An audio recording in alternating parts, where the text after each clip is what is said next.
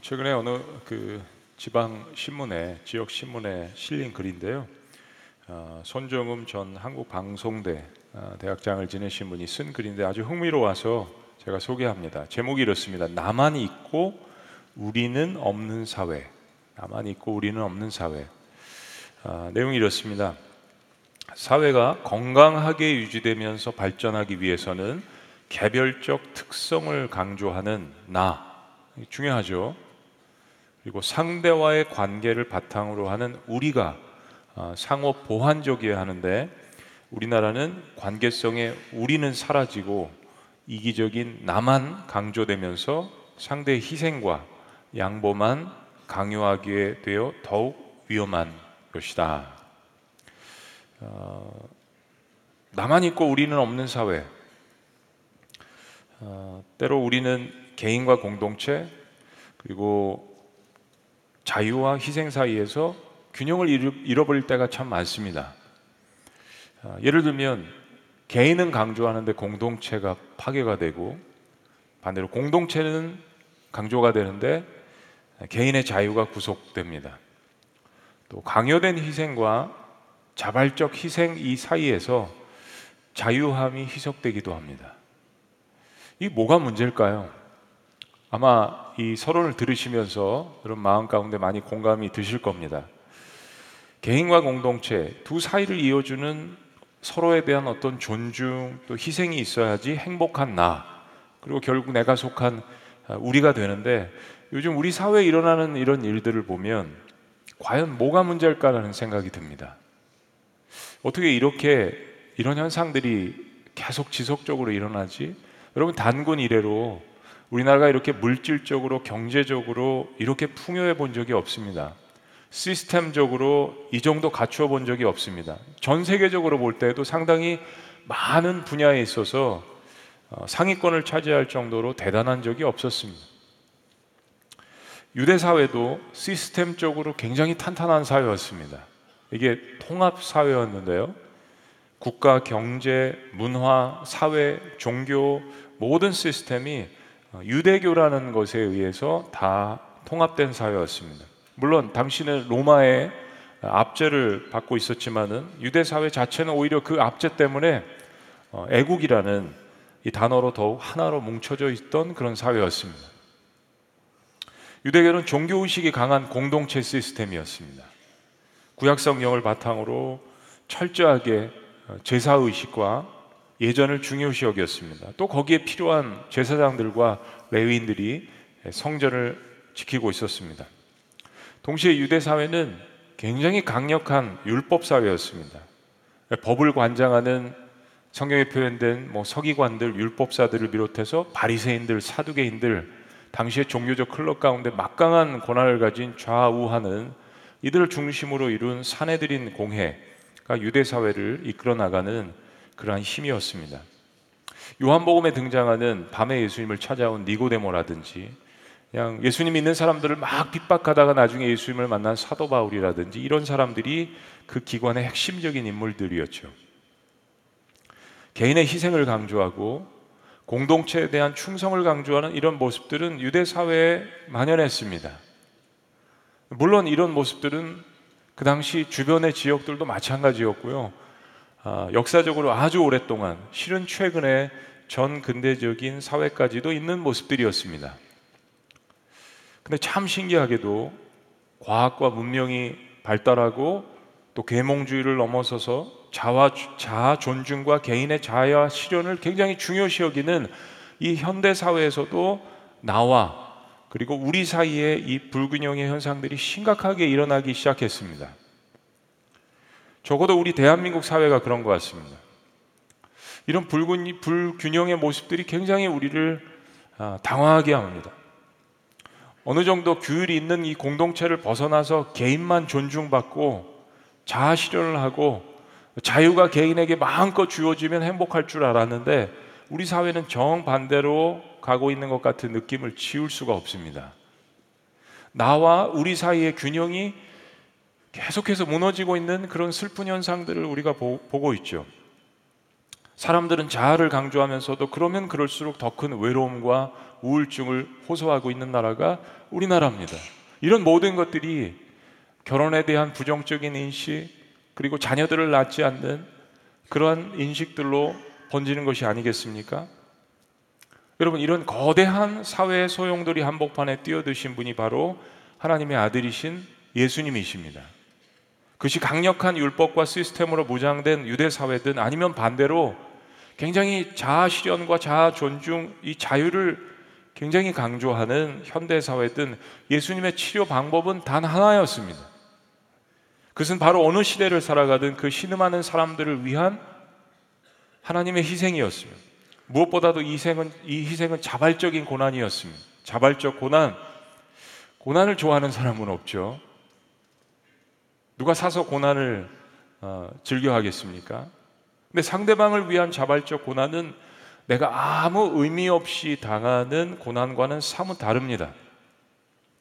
오늘 여러분들과 나누고자 하는 이 자발적 고난의 가장 필요한 요소가 뭐냐면 바로 사랑이기 때문입니다. 사복음서 중에서 가장 후대에 쓰여진 요한복음은 하나님께서 이 세상에 인간들의 인류들의 이 고통의 소리들을 얼마만큼 안타깝게 안타깝게 여기셨는지를 웅변하고 있는 성경 말씀입니다. 이 땅에 오신 하나님의 아들을 통해서 이런 모습들을 보여주시는 거죠. 요한복음에 나타난 대표적인 몇 가지만 예를 들어봐도 당시 가장 멸시받았던 사마리아 성 그리고 사마리아 성 수가성 중에서 또 가장 멸시를 받았던 남편을 다섯이나 두었던 사마리아 이 여인을 찾아가셨던 주님. 가늠하다가 현장에서 발각돼서 즉결 심판을 받을 그 위험에 처한 이 여인을 용서하신 주님. 그리고 당대 이스라엘의 최고의 최고의 율법사였던 니고네모까지 그들 모두에게 필요한 것은 어떤 것이 아닌 바로 그들의 창조주이신 그 하나님의 사랑을 경험하는 것이었습니다. 높은 위치에 있건 낮은 위치에 있건 유대인이건 사마리아이건 이방인이건 헬라인이건 그들에게 가장 필요한 것은 창조주 하나님의 사랑을 경험하는 것이었음을 주님께서 보여주십니다. 그리고 그 하나님의 사랑의 극치는 바로 이제 그 아들 예수 그리스도가 십자가에 못 박히시는 사건이었습니다. 사도 요한은 예수님께서 자신의 십자가의 죽음이 가까워짐을 보시면서 더욱더 자기 사람들을 사랑하시되 끝까지 사랑하셨다라고 기록을 합니다. 사람은 어, 자기에게 고난이 와서 고통을 당하면 가장 먼저는 자기 자신에게 모든 것을 다 집중합니다. 왜 안 그러겠어요? 내가 고통스러운데 내가 살아있다는 증거이면서 내가 아프기 때문에 힘든 거죠. 그런데 예수님은 그것을 뛰어넘을 수 있는 것이 사랑이라는 것을 몸소 보여주셨습니다. 그냥 형이상학적인 그런 신이 아니라 우리와는 차별성 있는 그런 신이 아니라 정말 인간의 육신에 몸을 입고 이 땅에 오셨다라는 거예요. 그리고 그 고통과 고난을 스스로 몸소 다 겪으셨다라는 겁니다. 여러분 내가 잘못해서 받는 고난이 있습니다. 결국 모든 사람들이 겪어야 할 육신의 질병이 있습니다. 피할 수 없는 거죠.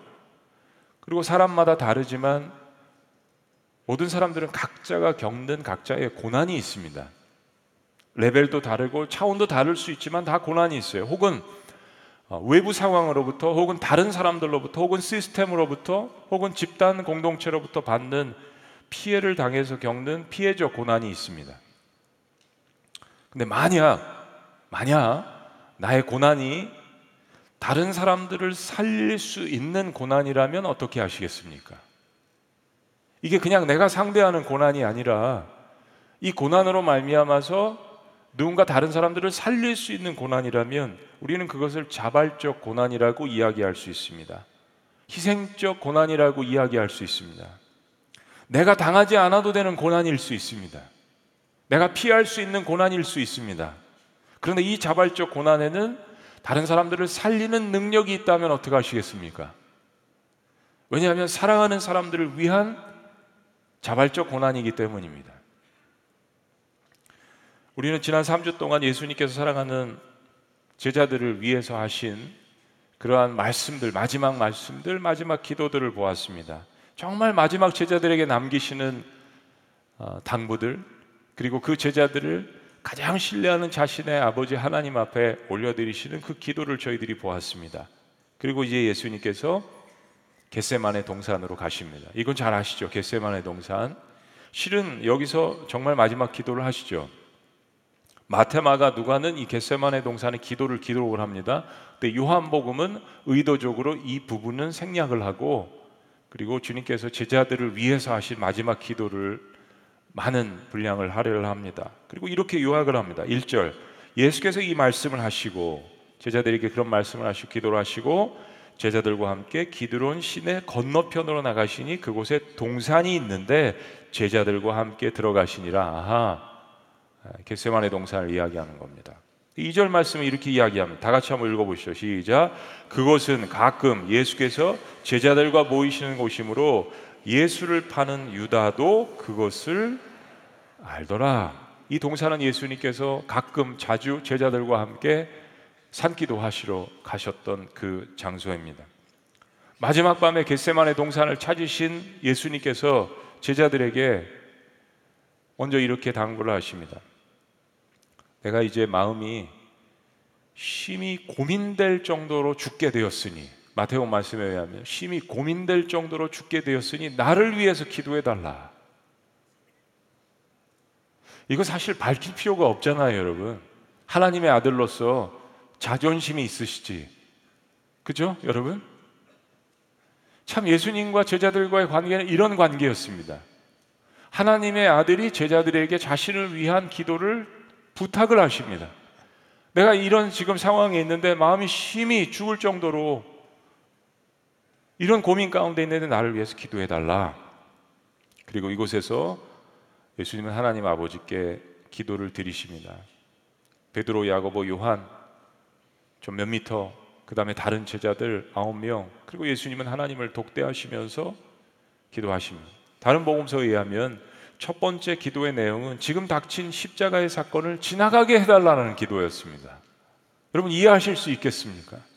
하나님의 아들이 아들이 아들께서 뭔 이런 기도를 드리시나 그리고 내가 죽게 되었으니 너무 고민이 된다라는 이 기도 내용을 부탁을 하신다든지 참 성경은요 사람이 쓴 책이 아닙니다.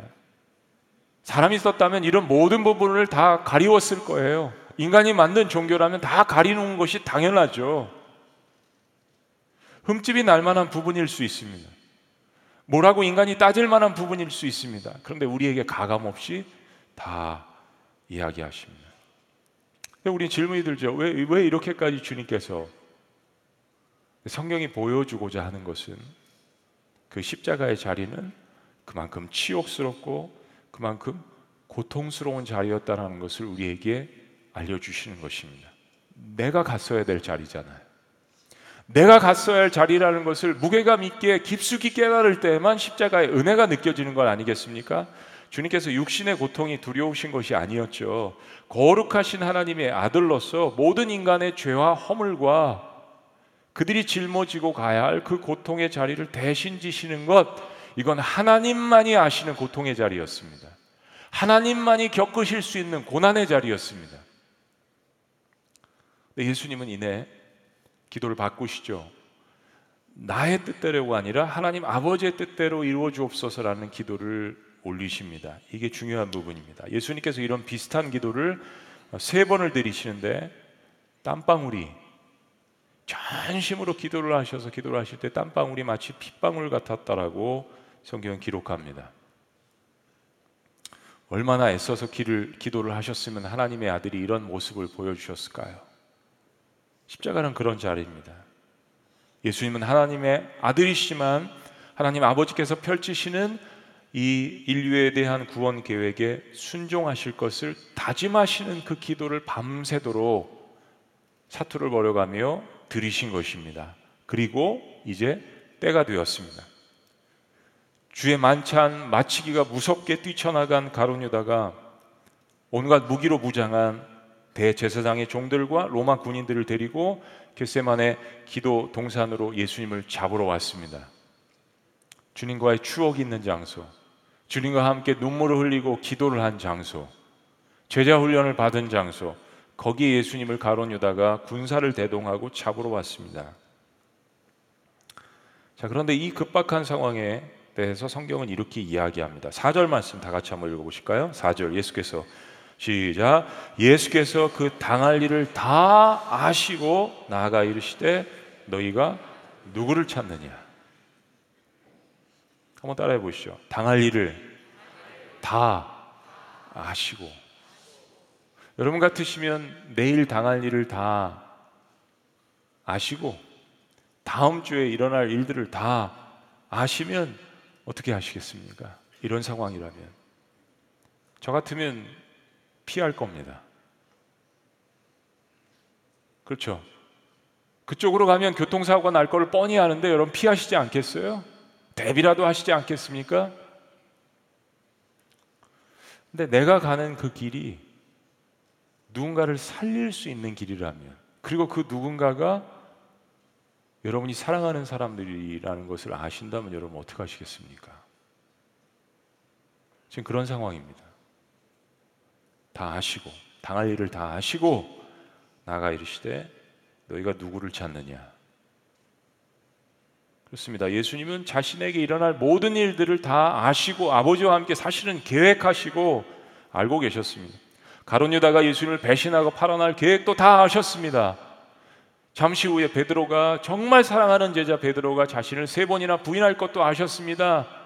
지금은 막 제자들이 예수님을 지킬 것처럼 막 그러지만 제자들이 다 뿔뿔이 도망갈 것도 다 아셨습니다. 자신을 따랐던 사람들이 예수님을 십자가에 못 박으라고 외치는 그 군중에 포함되어 있을 것도 다 아셨습니다. 그래서 밤새 괴로워서 기도를 하신 거죠. 그리고 질문하십니다. 너희가 대체 누구를 찾느냐? 누구를 찾는데? 군인들이 대답합니다. 나사렛 예수를 찾는다. 예수님께서 다시 담대하게 말씀하십니다. 내가 그니라 내가 바로 너희가 찾고 있는 그니라 어디서 많이 듣던 예수님의 답변입니다. 사마리아 수가성 여인을 만나셨을 때 예수님과 대화하다가 우리 사마리아인들은 그런 메시아를 기다리고 있습니다. 우린 그리심산에서도 예배를 드리고 있는데요. 나도 그런 메시아를 기다리고 있고요. 그가 오시면 모든 것을 우리 민족에게 알려주실 겁니다. 이 대화를 했을 때 사마리아 인 이 이야기를 했을 때 예수님께서 하신 답변입니다. 내가 바로 그니라. 근데 상황은 다르죠. 어떤 사람들은 예수님을 잡기 위해서, 예수님을 십자가에 못 박기 위해서 예수님을 찾아다녔습니다. 어떤 사람들은 예수님을 이용하기 위해서, 나의 유익과 성공을 위해서 예수님을 이용하기 위해서 예수님을 찾아다녔습니다. 근데 수가성 여인 같은 사람은 가장 소외된 이 여인은 진리를 찾기 위해서 예수님을 찾았습니다. 그래서 예수님이 찾아가신 거죠. 예수님께서 내가 그니라 라는 이 말씀을 선포하시자 기적이 일어났습니다. 제사장의 군졸들과 로마 군병들이 다 그 자리에 엎드러져 버렸습니다. 이거는 하나님의 아들로서의 권세를 보이신 기적이었습니다. 내가 그니라. 이내 다시 또 부르십니다. 누구를 찾는데 누구를 찾느냐? 아마도 두 번째 기회를 주시는 것 같아요. 그리고 확실히 하고자 하심이었습니다. 여러분들 중에도 주님께서 이런 기회를 주시면 두 번 주시면 놓치지 마세요. 군명들이 다시 대답합니다. 나사렛 예수다. 우리가 찾고 있는 것은 나사렛 예수다. 근데 이 고백은 신앙 고백과 정반대되는 고백입니다. 그들의 답은 맞았지만 그들이 예수님을 찾는 목적은 달랐습니다. 그들은 예배를 했지만 하나님의 목적과 달랐습니다. 이 시대를 살아가는 많은 사람들이 두 번째, 세 번째 주어진 인생의 최대의 기회도 그것을 저버릴 때가 있습니다. 굉장히 슬픈 일이죠. 그래서 우리는 겟세만의 동산으로 다시 가서 주님과 함께 깨어서 기도하는 것이 필요합니다. 내가 그니라 라고 대답하신 주님께서 아주 중요한 한 가지를 요청하십니다. 자, 오늘 말씀의 핵심 구절인데요. 8절 말씀.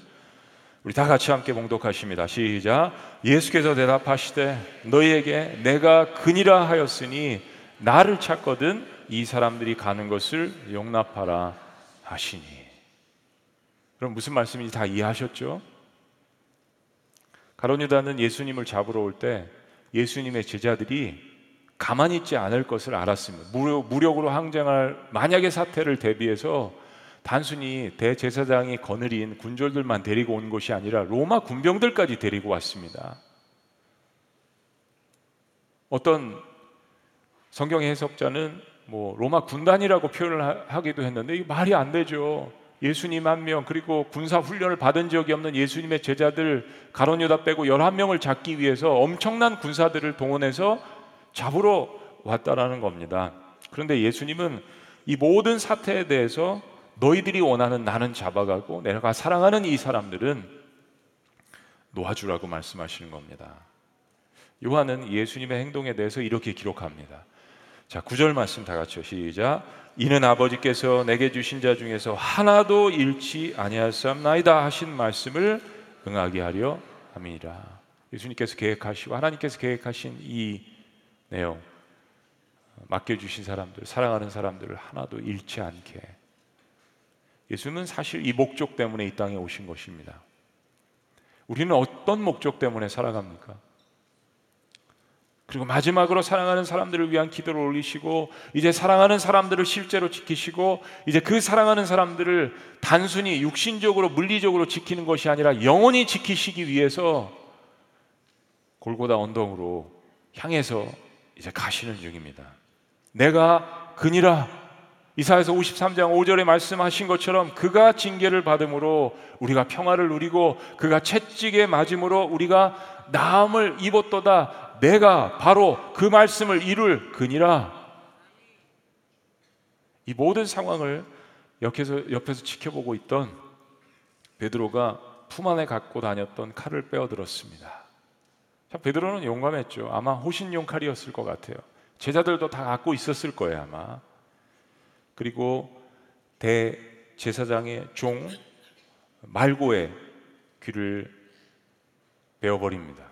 이게 막 이렇게 휘둘르다가 군인이 아니니까 대제사장의 종 말고의 귀를 베어버립니다. 저희 아내가 널시 설교를 듣더니 제가 종이란 말을 뺐대요. 대제사장의 귀를 베어버렸다고.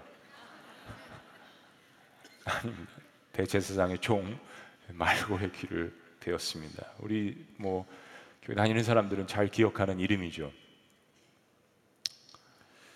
예수님께서 이 종의 귀를 이건 뭐 요한복음은 기록하고 있지 않지만 마테마가 누가 요한을 오늘 종합적으로 다 말씀드리는 겁니다. 다시 붙여 주십니다. 그리고 베드로야 그리고 제자들에게 그리고 모든 사람들 앞에서 칼을 쓰는 자는 칼로 망하리라 라는 말씀을 남겨 놓습니다. 그리고 예수님은 이 모든 일들이 예언대로 이루어질 것을 말씀해 주신 후에 잡혀가십니다. 제자들은 이 모든 상황들을 보고 이제는 겁에 질려서 다 도망가 버렸습니다. 요한이 바로 이 사건 전에 한 구절을 더 이야기하는데 이런 말씀입니다. 11절 말씀. 다 같이 시작. 예수께서 베드로더로 이르시되 칼을 칼집에 꽂으라 아버지께서 주신 잔을 내가 마시지 아니하겠느냐 하시니라. 아버지께서 주신 잔을 내가 마시지 아니하겠느냐. 저는 이 말씀을 이제 준비하고 또 묵상을 하면서 자발적으로 고난을 맞이하시는 이 예수님의 모습 속에 적어도 우리에게 주시는 몇 가지 교훈이 있다라고 생각합니다. 이미 다 말씀드렸지만 그 첫째는 바로 순종입니다. 예수님의 모든 사역 자체가 하나님 아버지와의 기도 와 대화 속에서 이루어졌습니다. 마지막 제자들을 위한 기도도 그랬고요. 겟세마네에서의 기도도 그렇습니다. 특별히 고난을 위한 이 순종이라는 것이 어떤 것인지를 보여주셨습니다. 아버지께서 내게 주신 이 잔을 내가 마시지 않겠느냐. 우리의 일생이라는 건요, 내가 하고 싶은 일이 있고요, 하나님께서 나에게 맡겨주신 일들이 있습니다. 이 두 가지가 같이 만나는 것이 참 우리의 삶 가운데 기쁨이 되어가는 거죠. 아버지께서 주신 잔을 내가 마시지 아니하겠느냐. 우리 그리스도인들의 삶에는 때로 자발적인 고난이 필요합니다. 그게 크든 작든 그 크기를 이야기하는 것이 아니라 누군가를 위한 자발적인 고난, 의미 없는 고난이 아니라 하나님께서 말씀하신 것에 대한 순종하는 과정. 두 번째는 담대함입니다. 여러분 보세요. 예수님께서 이런 고민과 이 과정을, 이 순종의 과정을 다 가감없이 우리에게 보여주십니다. 내 죽겠어. 나 심히 금신데 제자들은 이해 못하죠. 제자들이 도대체 주님 무슨 말씀을 하시는지 다른 복음서에 보면 슬픔 가운데 잠이 들었다고 합니다. 제자들도 막 울었던 것 같아요. 그런데 앞으로 당하실 십자가 이 고난에 대해서 그것이 하나님의 뜻인 것을 분명히 확인하셨을 그 다음에는 뒤돌아보시지 않았습니다. No regret. 뒤돌아보시지 않았어요. 후회도 하지 않으셨습니다. 내가 그니라, 내가 바로 그야. 자신을 잡아서 죽이려고 다가온 군인들에게 분명하고 담대하게 자신을 드러내어 주셨습니다. 변장하고 다른 제자라고 이야기할 수 있잖아요. 자기 자신이 내가 그니라 라고 모든 죽음의 위협 가운데 제자들을 살려보내시고 내가 그니라 담대하게 말씀해 주셨습니다. 그런데 이런 순종과 담대함이 있게 한 한 가지 마지막이 가장 중요합니다. 그 마지막 세 번째 자발적 고난의 가장 큰 요소가 뭐냐 바로 사랑입니다. 사랑. 우리가 때로는 마지못해서 순종할 때도 있잖아요. 우리가 때로는 사랑이 없이도 담대하게 나아갈 때가 있습니다. 그걸 이야기하는 게 고린도전서 13장입니다. 내 몸을 다른 불사르게 내어줄지라도 사랑이 없으면 그런 경우가 있다라는 것입니다. 정의를 외칠지라도 사랑이 없으면 아무것도 아니라고 주님께서 말씀을 통해서 우리에게 이야기하십니다. 그렇습니다. 세 번째는 사랑입니다. 다 인간들이 정의를 외치죠. 개인의 정의를 외치고 공동체 집단의 정의를 외치고 근데 사랑이 없으면 아무것도 아니라고 이야기하십니다. 8절을 다시 봅니다. 예수께서 대답하시되 너에게 내가 그니라 하였으니 나를 찾거든 이 사람들이 가는 것을 가는 것은 용납하라. 이 한마디는 대속의 의미를 잘 설명해 줍니다. 어둠의 수장인 사탄이 우리를 죽이려고 입을 벌리고 사자처럼 으르렁거리고 달려올 때 주님은 주님의 대답은 분명합니다. 내가 여기 있으니 내가 사랑하는 나의 권속들, 내가 사랑하는 나의 자녀들, 나의 가족들은 내 백성들은 건들지 마라. 라고 하시는 주님의 말씀입니다. 그날 밤 겟세만의 동산에서 주님을 잡으러 온 모든 자들에게 이야기하신 것처럼 주님은 다 아십니다. 당신이 당하실 고난도 다 아시고 우리가 당할 고난도 다 아시고 우리의 어떠함도 다 아시고 우리의 그러함도 다 아십니다. 우리의 죄와 허물도 다 아십니다. 그럼에도 불구하고 저와 여러분들을 위해서 십자가에서 자발적으로 고난을 당하실 것입니다. 그리고 당하신 것입니다. 그 당할 일을 다 아시고 이유는 한 가지밖에 없습니다. 하나님이 세상을 이처럼 사랑하사 사랑 때문입니다. 지금 우리 사회에 필요한 것은 예수님께서 인간을 위해서 보여주신 서로를 향한 자발적인 고난입니다. 희생입니다. 성김입니다. 양보입니다. 근데 그 모든 것들 속에는 주님이 보여주신 사랑이 있어야 합니다. 적어도 그리스도인들만은 이 사실이 분명해야 합니다. 주님께서 나를 위해서 보여주신 자발적인 희생의 그 핵심에 사랑이 있다는 것을 우리가 깨닫고 우리도 그렇게 해야 합니다. 제자들에게 보이신 사랑 말입니다. 가론 유다에게도 마지막까지 기회를 주신 사랑 말입니다. 예수님을 잡으러 온 군병들에게 보여주셨던 마지막 사랑 말입니다. 대제사장의 종 말고에게도 보여주신 사랑 말입니다. 최근에 나온 좋은 책이 있어서 여러분들에게 오늘 소개를 합니다. 닥터 토프 행복을 주는 사람이라는 책인데요. 어, 일주일 전에 제 신간이 나왔는데 제 신간보다 더 좋은 책입니다. 웃으라고 말씀드린 거예요. 하도 설교를 심각하게 들으시다 보니까 제가 농담을 할 때에도 아, 진담으로 받아들일 수 있는데요. 좋은 책입니다. 1959년에 한국의 의료 선교사로 오신 인물인데요. 한국의 의료 선교사로 오신 인물들이 많이 있죠. 이분의 삶이 참 아, 진실하고 존귀하고 독특합니다. 스테, 스탠리 그레이, 크레이그 토플 전쟁이 끝난 후에 1959년이면 아직 재건되지 않은 폐허와 또 고통과 죽음의 그림자가 가득한 남한을 찾았습니다. 이 토플 선교사님의 할아버지는 아들을 어, 목사님 시키시려고 하셨대요. 근데 아들은 아버지 나는 돈 많이 벌어서 어, 좋은 기독 실업인이 돼서 사람들을 돕겠습니다.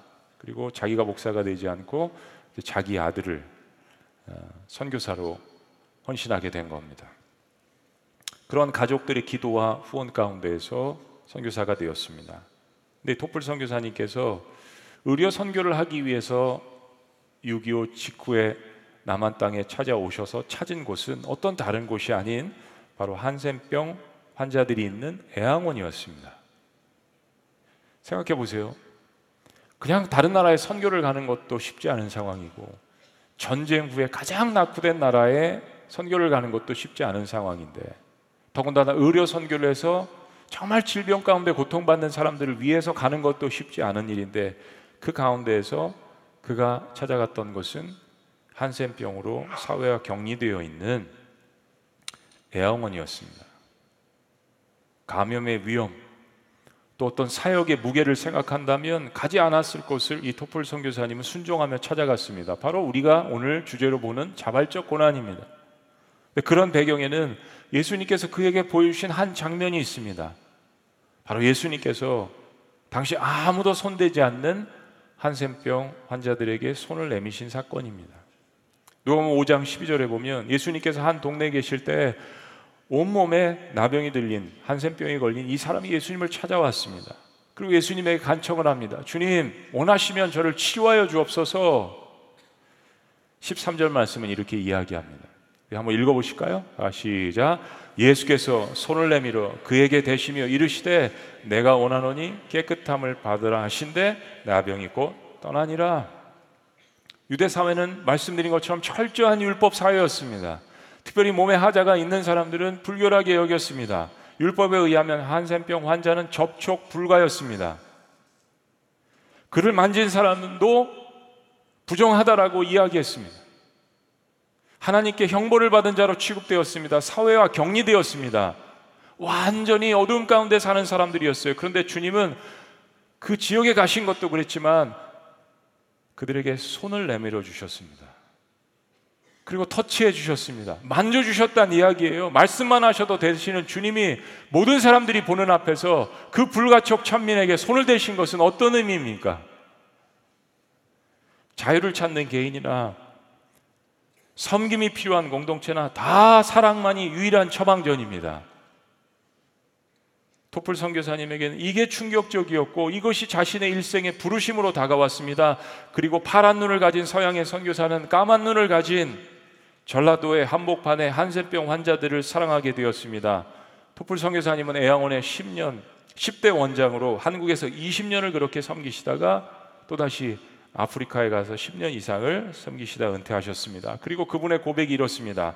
복음은 나의 하루를 시작하고 진료를 시작하는 힘이요 끝까지 성실하게 사역을 마칠 수 있게 한 동기입니다. 복음은 또한 내가 의료 선교사로 살아가는 모든 삶을 빚어내는 하나님의 은혜로운 손길입니다.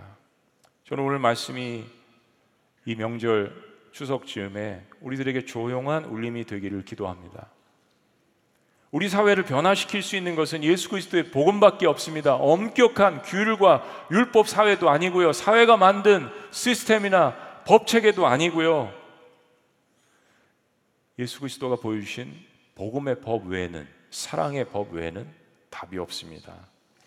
주님께서 보여주신 그 복음의 핵심 사랑 이것을 다시 한번 우리가 회복하며 작든 크든 누군가를 위해서 특별히 사랑하는 사람들을 위한 자발적인 고난이 우리 안에 있을 때 우리가 이 공동체가 세상에서 빛과 소금의 역할을 감당하시기를 주의 이름으로 축복합니다. 기도하시겠습니다.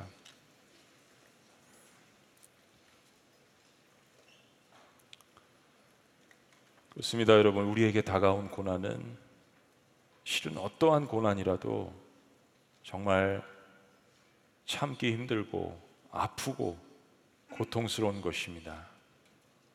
그래서 주님께서 우리에게 손을 내밀어 주셨습니다. 아들아, 딸아, 내가 낫고자 하느냐? 우리에게 질문하십니다. 그것이 육신적인 것이든 영적인 것이든 마음적인 것이든 우리에게 답변하십니다. 내가 그니라 내가 너를 치료할 자, 내가 너를 위해서 대신 십자가에서 모든 것을 쏟을 나사렛 예수 그리스도 하나님의 아들이라고 우리에게 말씀하십니다. 내가 그니라. 살아계신 하나님, 말씀을 듣는 모든 영혼들이 주님의 은혜를 깊이 체험할 수 있도록 주님께서 역사하여 주시옵소서. 그리고 이 은혜를 깨달은 자들이 자발적인 고난을 사랑 가운데서 펼쳐나갈 수 있는 인생이 될 수 있도록 우리와 함께하여 주시옵소서. 나의 모습이 어떠하든 나에게 찾아오셔서 손을 내밀어 주시고 대어 주시고 끝까지 사랑해 주신 주님, 그 주님의 사랑 가운데 날마다 일어나고 치료받고 다시 회복되어 사명을 감당하는 그리고 우리도 예수님처럼 손을 내밀어 줄 수 있는 그러한 하나님의 자녀들이 될 수 있도록 축복하여 주시옵소서. 놀라우신 주님, 우리를 위해서 자발적인 고난을 당하신 이름 예수 그리스도의 이름으로 축복하며 기도합니다. 아멘. 우리 자리에서 다 같이 일어나시겠습니다.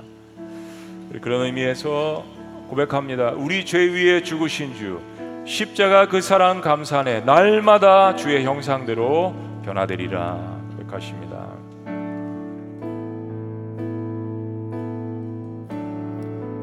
우리 죄 위에 죽으신 주 십자가 그 사랑 감사하네. 날마다. 날마다 주의 영상대로 변화되리라. 십자가 우리 새롭게 다시 한번 고백합니다. 우리 죄 위에 죽으신 주. 우리 죄 위에 죽으신 주. 십자가 그 사랑 그 사랑 감사하네. 날마다 주의 형상대로. 날마다 주의 영상대로 변화되리라 십자가. 십자가 우리 새롭게 우리 고백하실까요? 놀라운 사랑. 놀라운 사랑. 찬양하리라. 찬양하리라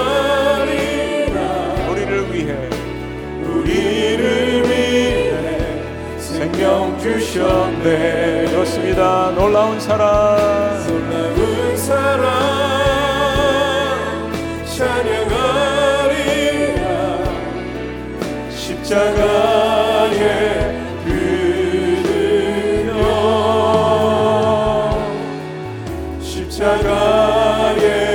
그그 다시 한번 고백합니다. 선포하는 마음으로 우리 죄 위에 죽으신 주 우리 죄 위에 죽으신 주. 십자가 그 사랑 감사하네. 십자가 그 사랑 감사하네. 날마다 주의 영상대로. 날마다 주의 영상대로 변화되리라. 십자가 우리를 새롭게 하리.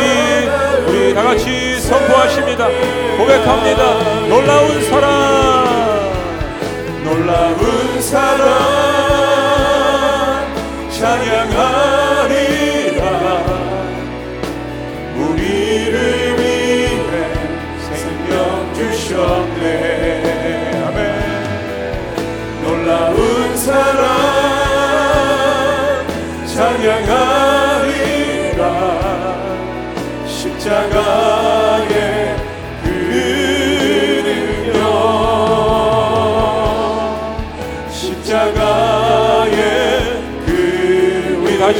마지막으로 우리 선포하실까요? 놀라운 사랑. 놀라운 사랑.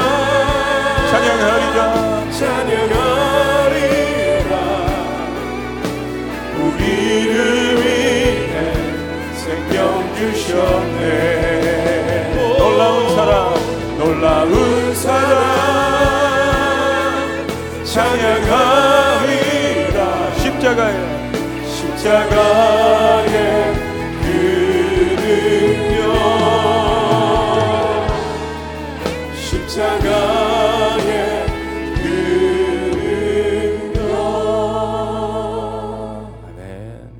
괜찮으시면 여러분의 손을 여러분 가슴에 대셨으면 좋겠습니다.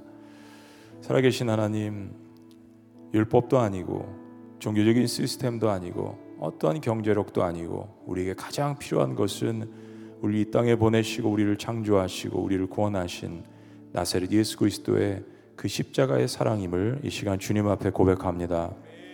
주님께서 나를 위해서 자발적으로 순종하시며 사랑 가운데서 희생하신 그 모범을 저희가 기억하게 하시고 부족하지만 나도 그런 사람이 될 수 있도록 치료하시고 회복시켜 주시며 나의 일생을 사용하여 주시옵소서.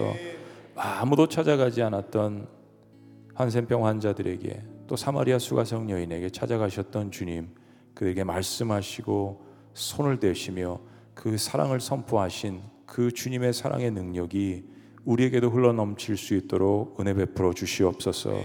우리 삶 가운데 주님이 보이신 사랑과 자발적인 헌신과 희생이 비록 작은 몸집일지라도 우리의 삶 가운데 나타날 수 있도록 축복하여 주시옵소서.